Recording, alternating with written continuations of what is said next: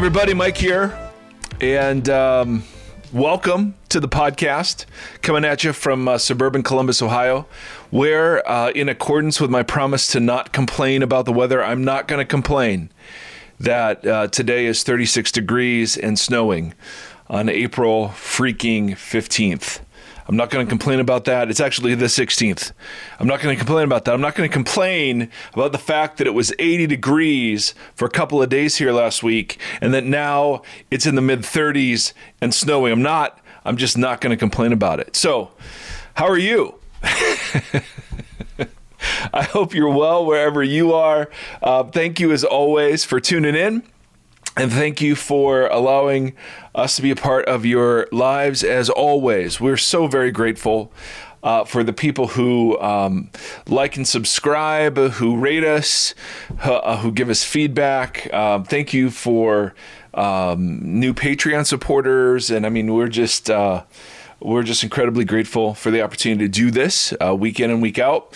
Uh, last week, we, um, we, meaning me, talked a bit about narcissism, and uh, I did it from the perspective of a friend that I have uh, who struggles with it. And so I talked about him a lot. Um, and got some got some feedback. So if you if you're just tuning into this episode, I would highly encourage you to listen to the one before this one um, where we kind of talk a, a bit about uh, what narcissism is, what causes it, what to look for. Uh, most of us know it when we see it, but it's good to have a little background uh, on it. Today, we want to continue that conversation, but before we dive in, I, I got some comments. Uh, loads of comments on this one, but there were a few I wanted to uh, to recognize. Um, first of all, young man writes in hello i just listened to your podcast regarding nar- narcissism and it quickly became apparent that you were describing my thoughts and habits. Now see that exactly.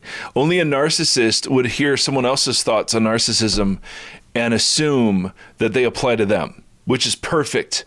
Or or my friend i can just simply say i had you in mind all along Either way, um, you briefly mentioned at the end of the podcast that one avenue of growth has been recognizing your magnitude, the magnitude of your sin, and identifying as the biggest sinner in the room.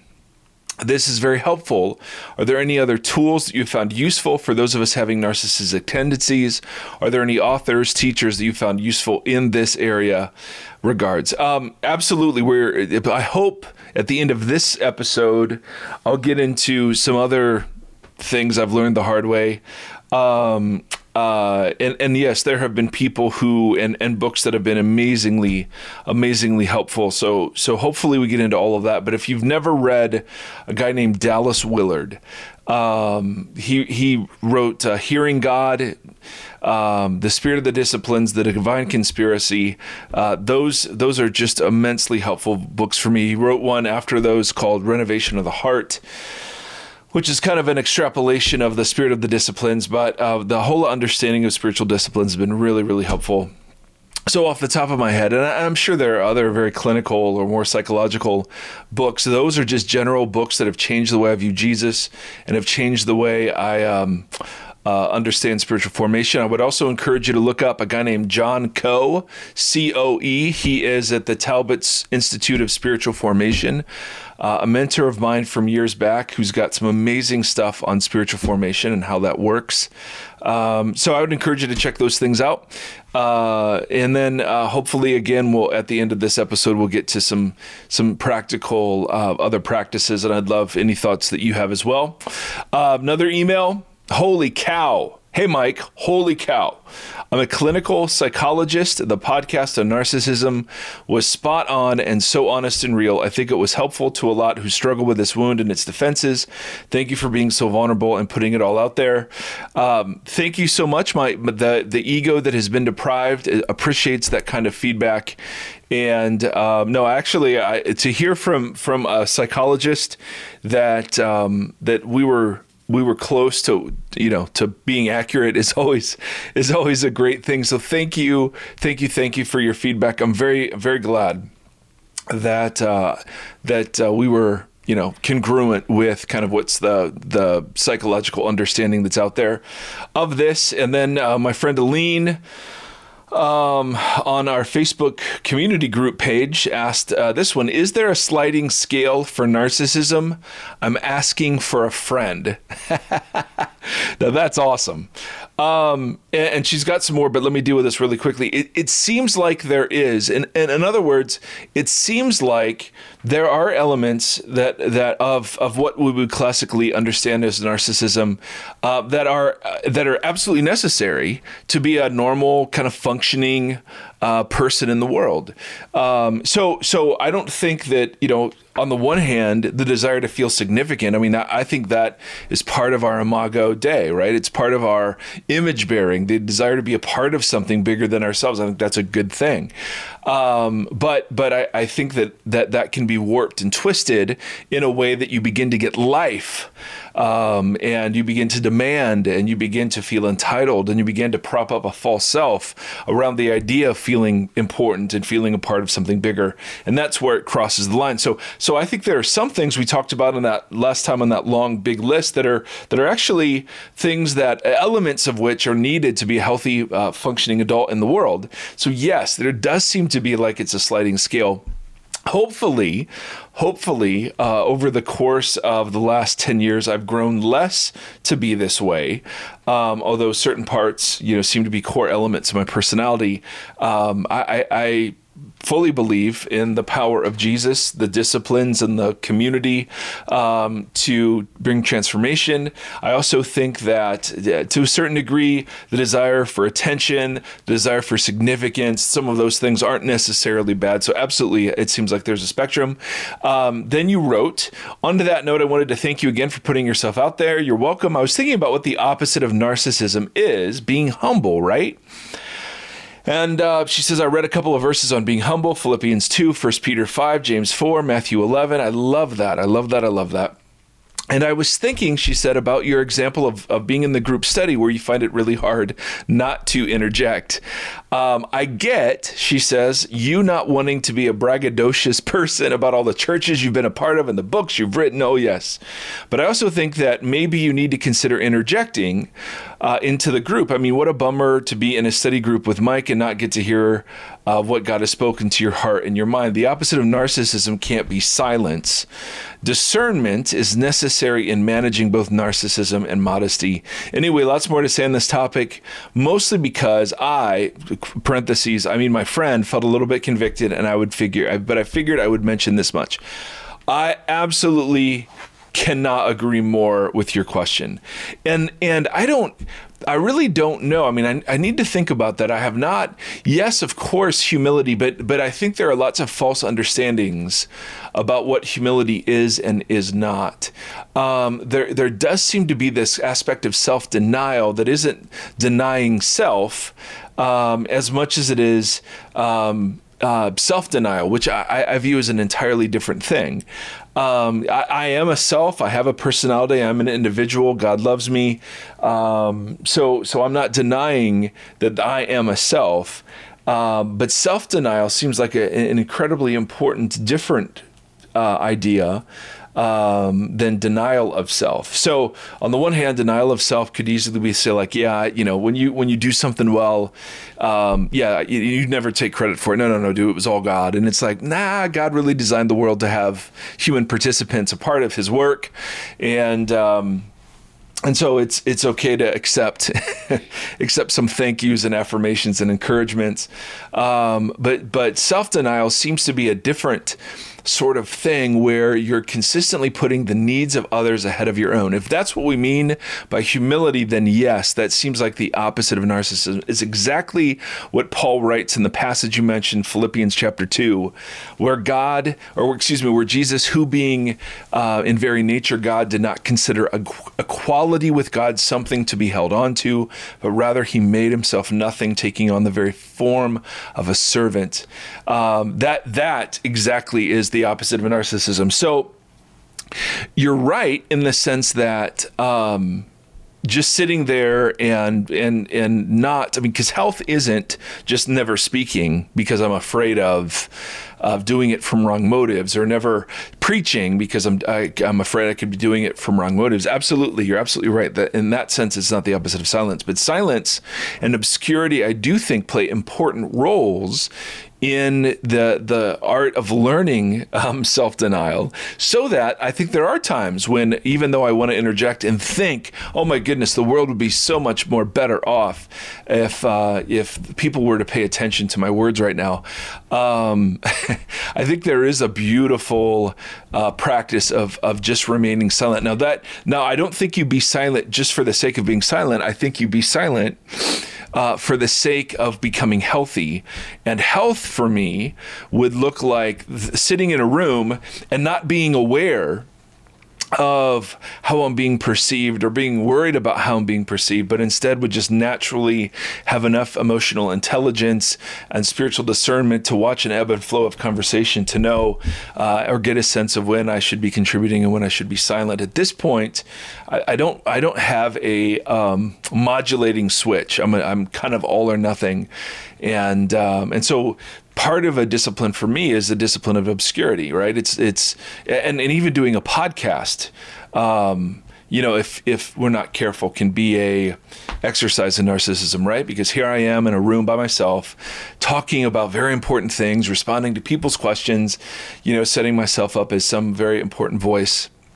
And so one of the reasons why I did last week and and felt like I really needed to share honestly, there were two reasons. One, um, that's part of my attempt to dismantle the false self that I'm tempted to create. But then secondly, um, if if we're going to critique the church on some points uh, like we are today, then I want to make sure that uh, I've dealt with the log in my own eye before I, I point out the speck of dust in others. So fantastic thoughts. Thank you for your feedback. And there was there was a lot more than that but those i thought each brought out uh, really good points particularly the one that complimented me. Now um, it's incredibly important to understand that uh, these sorts of issues are nothing new. Now we, we may have better diagnostic tools um, and we may have better labels but this kind of stuff goes all the way back, you know, into the Old Testament. Um, certainly in the New Testament church. I mean, John in Third John, a really popular book. Third John, um, John writes to a, a church leader. Um, he says this. He says, "I wrote something to the church, by, but Diotrephes." Who loves to be first among them does not accept what we say. For this reason, if I come, I will call attention to his deeds which he does, unjustly accusing us with wicked words. And not satisfied with this, he himself does not receive the brethren either, and he forbids those who desire to do so and puts them out of the church. So this is some sort of church leader that is not submitting to John's authority. And, and here's how he describes him um, I, I wrote something in the church, but By, by Diotrephes, who loves to be first among them, does not accept what we say. Now that that in a one-word descriptor is uh, the summation of narcissism right there. Um, and, and, so obviously this was something that the New Testament church was dealing with. I mean, there were conflicts over different human personalities um, in the Corinthian church, and so so uh, the, we want to recognize that narcissists are attracted to professions where they get a lot of recognition and they get a lot of favor. They're held in high regard. And vocational Christian church ministry is one of the most appealing, I think, professions uh, for those of us of this. Um, of this persuasion uh, because because of the unique combination between attention and high regard. In other words, there is uniquely in church ministry the opportunity to become celebrity in ways that don't require you to be talented in movies or music or arts. And um, and so I really think there is something wrong in the way Americans understand church and leadership and and like senior leadership. Um, that that I think makes pastoral work because because the question has to be asked okay so why why are there so many celebrity pastors and why are so many of these celebrity pastors having moral failures Um, and and I understand moral failures completely. I, I, I get them. Um, I've had my own. I totally understand what the, what what it means to not be perfect in senior leadership. But it seems like there's there are these high profile things that keep coming down um, social media at us about different um, different platforms and, and people who built them and things that happen and those platforms go away. So I wanted to ask the question what is it about the way Americans, uh, and not all of them, um, but my tribe of American evangelicals, what is it about our understandings of church and ministry and leadership that that cause narcissists to gravitate those to, to some of those roles? And and certainly, please hear, not everybody who is in a megachurch role or has a large platform is a narcissist, right? I think of a guy like Dallas Willard. I just read his biography, and it's phenomenal. If you're a fan of his, you, you need absolutely need to read it. But this guy never sought a platform. He never had a speaking contract. He never had a set fee to speak. He just uh, he never was uh, he never like submitted a book proposal. I mean, he was approached for all of these things. And there's a guy who had a huge platform, or a guy like Eugene Peterson, huge platform you know, or somebody like Beth Moore. I mean, I, I, I follow her on Twitter, and she is amazing. Here's somebody that that these are people that are trustworthy with their platforms, precisely because they never sought to have one and um, and, and, so it's it's uh, in no way, shape, or form am I denigrating the fact that God gives platforms to people, and sometimes, as we see in the scriptures, God will use very, very flawed people to do incredible work through. So hallelujah for that. But I do think there are unique um, and and sometimes tragic ideas buried into Western American evangelicalism um, in terms of how we understand leadership in church and so on and so on that give rise to pastoral abuses in, in terms of power, uh, in terms of sexuality uh, and, and, and, its failings. I mean, I just think there are unique things that need to be pointed out. Um, so this is going to be a bit scattershot, but but been been thinking a lot about it. And and one of the you know one of the the great tragedies I think in American um, church culture is the fact that and I know it's being resisted more these days now than ever in my short lifetime. But but the church is primarily a place where an, a weekly event is held, and that event exalts one or two gifts over the rest of the gifts in the body of Christ. Um, it's usually an event, it's some sort of worship teaching event, but even calling it worship denigrates it because you know we just associate worship with singing. So you have a really gifted song leader and you have a really gifted speaker, and those are the two that usually those are the gifts that are, are primarily put on display. Yes, of course, you need admins and shepherds and people with the gift of mercy, uh, but but those aren't the gifts that everyone kind of notices or talks about or that the church is built upon. The church is really built upon the speaking gift uh, and the musical gifts of of several people. And so, anytime you're exalting one sort of gift publicly over others, I mean, Paul, evidently, this was something happening in the Corinthian church because Paul writes 1 Corinthians 12 through 14 about the administration of spiritual gifts, and particularly how about those people who are gifted in ways that aren't obvious and they don't get special honor, um, they're worthy of it uh, precisely because they're not public and um, because God has given very important things to do with people that you'd never see uh, or never notice. And so we under we've reduced church. Now again there's this whole big swing against this but uh, no matter how much we're swinging there's still a remnant a, a, residue of of this sort of christian cultural understanding that church is a place where there is an event on the weekend or some other time where i sit in a seat and i yes participate but primarily consume. I evaluate churches the way i would evaluate movies asking did i like it? Was it good? Um, i assume that just like businesses, bigger is always better. So small churches can't be that great uh, because they're small, and just in virtue of their being small. If they were great, they would grow, um, and so that we we kind of load into the church this cultural assumption that bigger equals better. Um, so if it's big, it must be important. If it's big, it must be successful. If it's big, uh, it must be blessed by God. And in these environments, the idea of a brand or the idea of self promotion, building a platform, all of that's totally acceptable in Christian circles. And again, I'm not saying it's all bad. Uh, obviously, I podcast. Obviously, I'm on Twitter. Um, I have a very small platform. Um, uh, but a platform nevertheless. And there and there's always a part of me that has wanted one that is larger. Absolutely.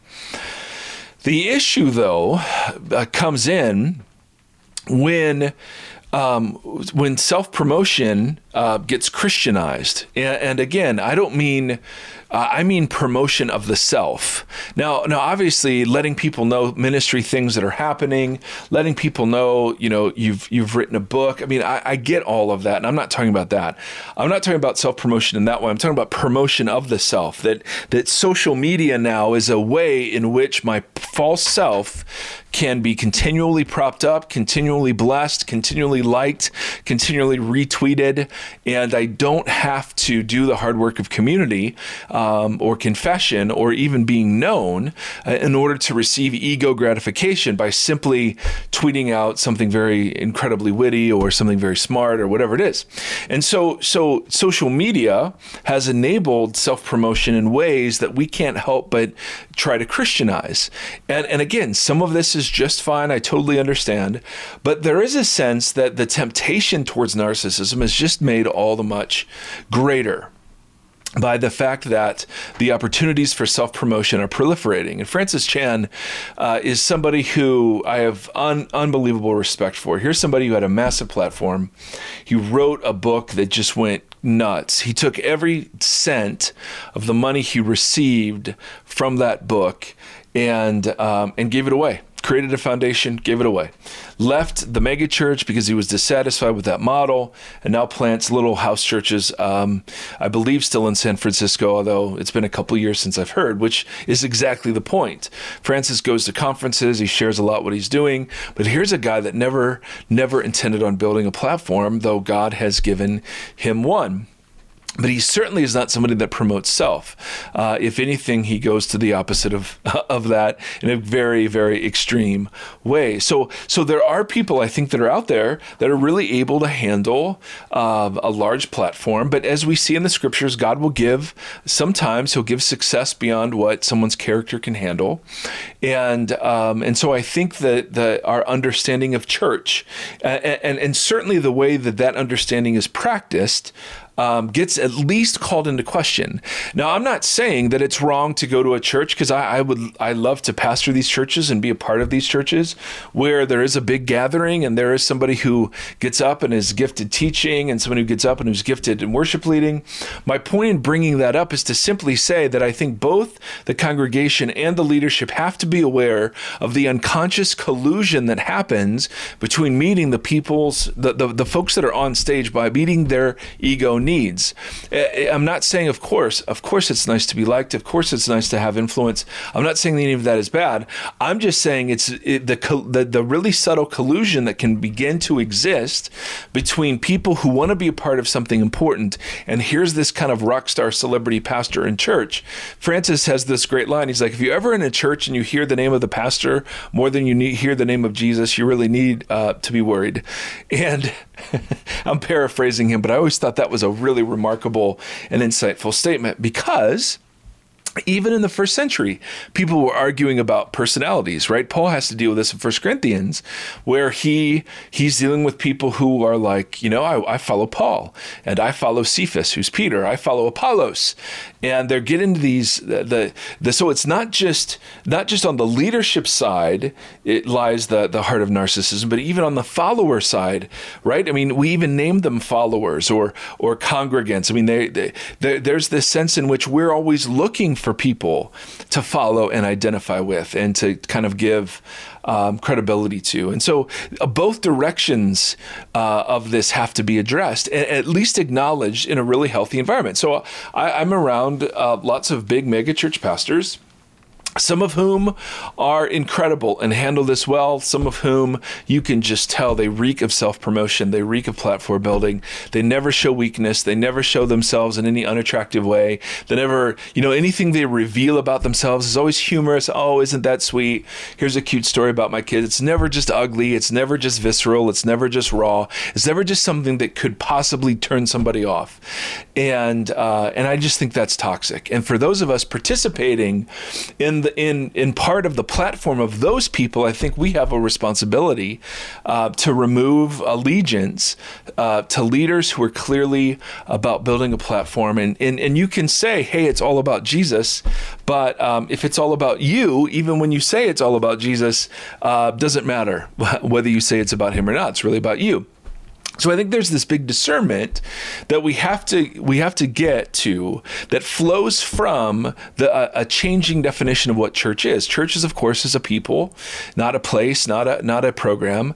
Church of course is a uh, a people that are characterized by God dwelling among them.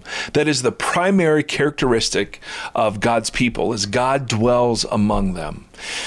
And so they're both holy and unholy. They're, they're people in process. They're people covered by covenant because they cannot approach uh, righteousness, the righteousness and holiness of God by themselves through their own merits.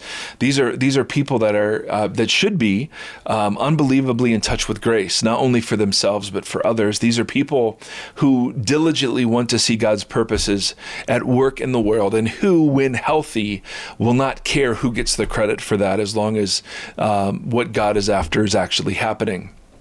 And so when you start looking at church that way, well, then you get then you you you kind of get to different forms. And even though you may have a once a week sort of big uh, gathering with a stage, um, you recognize you have to have smaller groups. You have to have other places where gifts are being developed. And so the nature of uh, what we understand church to be, of course, has to be very very um, carefully rethought, so that even when we're in scenarios where there's kind of one primary voice, one primary leader, one primary personality, um, we're not giving that individual undue allegiance um, and loyalty. That there's this this this sense that this is really this thing is really about Jesus.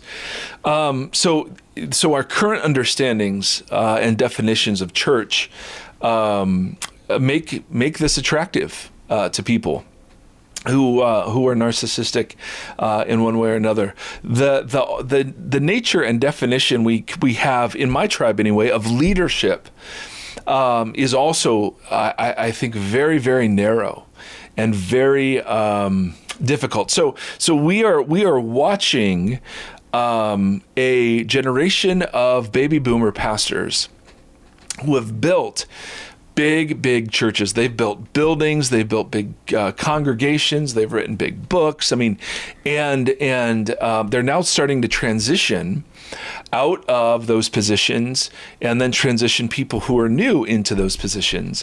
But a lot of a lot of uh, these folks have, have either reflected on leadership or quoted other leadership gurus or practiced a kind of leadership that does seem to be very narrow. It's it's like type A. I'm out front. I'm a visionary. I'm a CEO.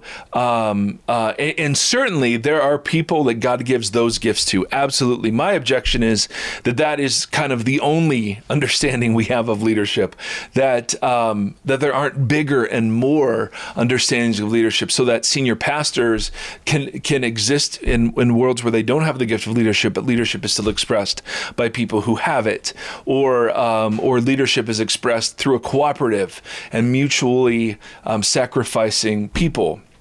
Um, uh, that leadership becomes um, not just this very narrow entrepreneurial take the hill because that's that's that's my kind of leadership. I mean, I naturally gravitate to type A, out front, visionary CEO, of course, but that also gets me in a ton of trouble because I can easily isolate, I can easily believe the hype, I can easily think that I've got it figured out and I know all the answers, and everyone is just waiting to get enlightened for what you know whatever idea I'm going to bring, and that just that's just toxic. That is absolutely brutal, and I think really resists the spirit of God at work in the churches through other people.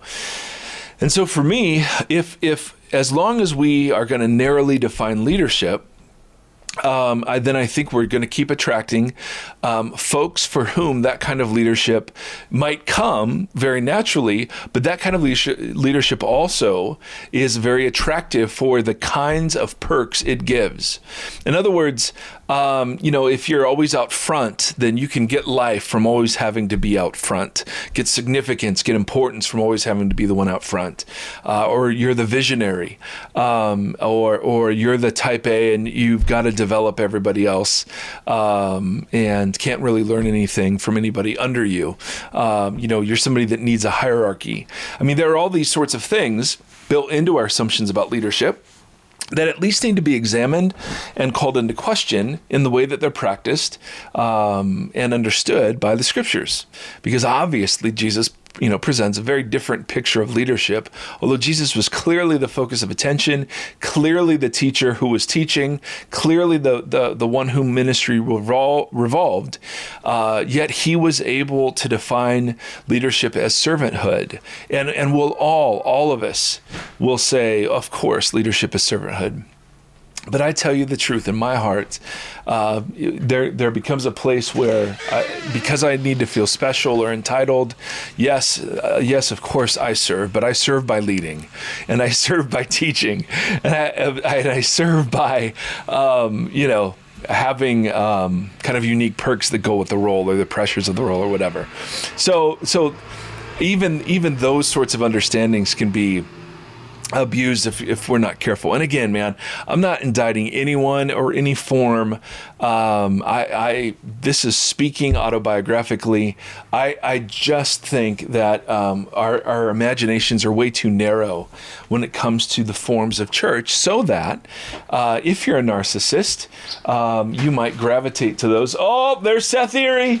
Seth Erre's home from school, ladies and gentlemen. Hello, Seth Erre. Hi. Okay, say hello, Internet. Hi, Internet. Say it's Mike and Seth. Mike and Seth.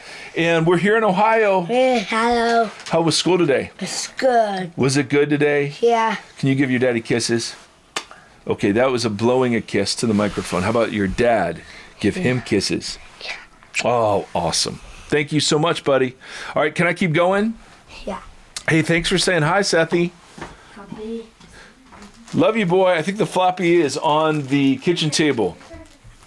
Or do I have it? No, I have it. I have the floppy. Oh, okay.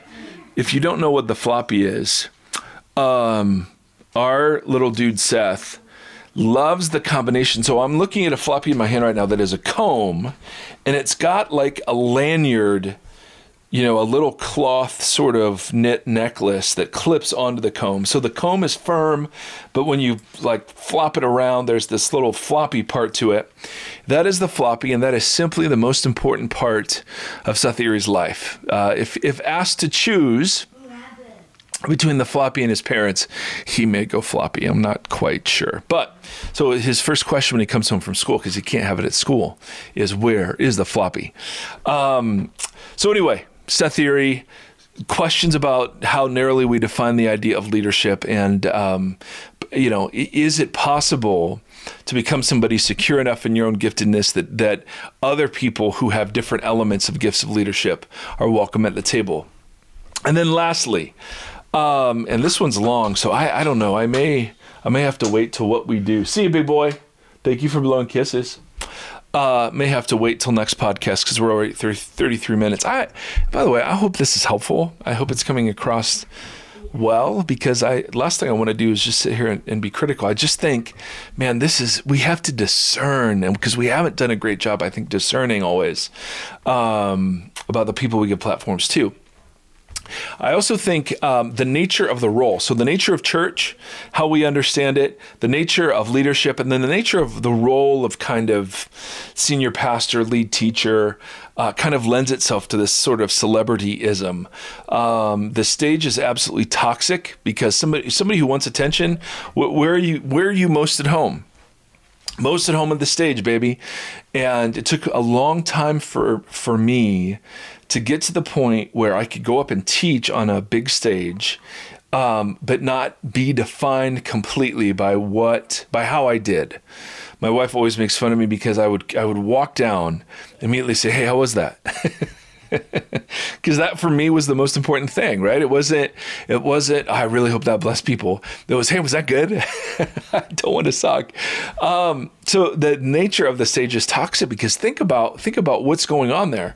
People are clapping, people are affirming you, they send you emails and encouragement that God has used you to change their life or to bless them or convict them. And, and hallelujah, those things are so kind and nice and encouraging, and they are needed for a lot of us, absolutely. But you also have up there, you have power, control, and influence right in the sense of you have people there who are sitting listening to you um, and and for a lot of church services there's a great deal of control exercised um, uh, because we don't want we don't want to be unpolished, um, and the desire to influence. Obviously, you know, you get into vocational ministry uh, to be a blessing to other people, but that can quickly turn into um, meeting my own ego needs to feel significant and important. Um, so one author I loves this. They call the church, um, if we're not careful, they call the the big church kind of the applause machine. And and that just means um, that it's very very tempting to to prop up the false self when we're up there teaching and we're up there leading worship. Um, because on the one hand our ego needs are being met. Here i am. I'm the center of 1800 people are watching me right now or 7000 or whatever it is and they're tuning in online and so on so on so on and what I have to say is really, really important, and often it is. Um, but the, but there is a sense in which, if we're not careful, that then becomes a way of propping up the false self, and our hidden self, our real self, we can never let out because we've built this. We built a whole platform. We've built a whole church on the false self. We've built these expectations into people, and now we have financial motivation to keep the false self going because if people were really going to know how sick and dark our hearts really were, well, then they wouldn't support us anymore. And so there is this big edifice that, that comes along um, with being super gifted because now instead of you know being a servant of all or now being able to walk well in weakness, um, now now you've got to you've got to live under and for uh, the expectations of other people, and that's that is a heavy heavy load uh, to live with. So so so the the concept of celebrity pastors and if you want to hear more about this um, this idea of celebrity pastors, um, a guy named Skye Jethani. He's a friend of the podcast, a personal uh, acquaintance and friend. He, he and I went to college together and then have reconnected the last couple of years. He has something on YouTube about why are there so many celebrity pastors. And he gets into something that he calls um, he calls it the EIC, the Evangelical Industrial Complex.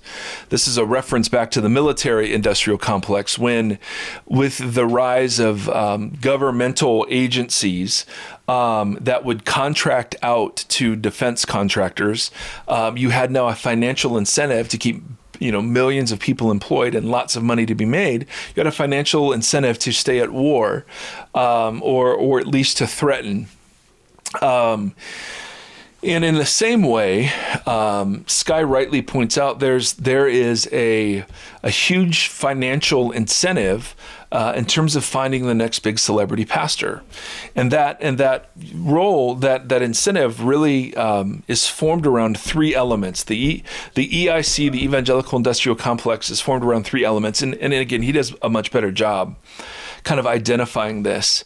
But he, he asks just such great questions. He says, first, the evangelical um, industrial complex is really built around three components the megachurch, the Christian publishing industry, and the publication of books.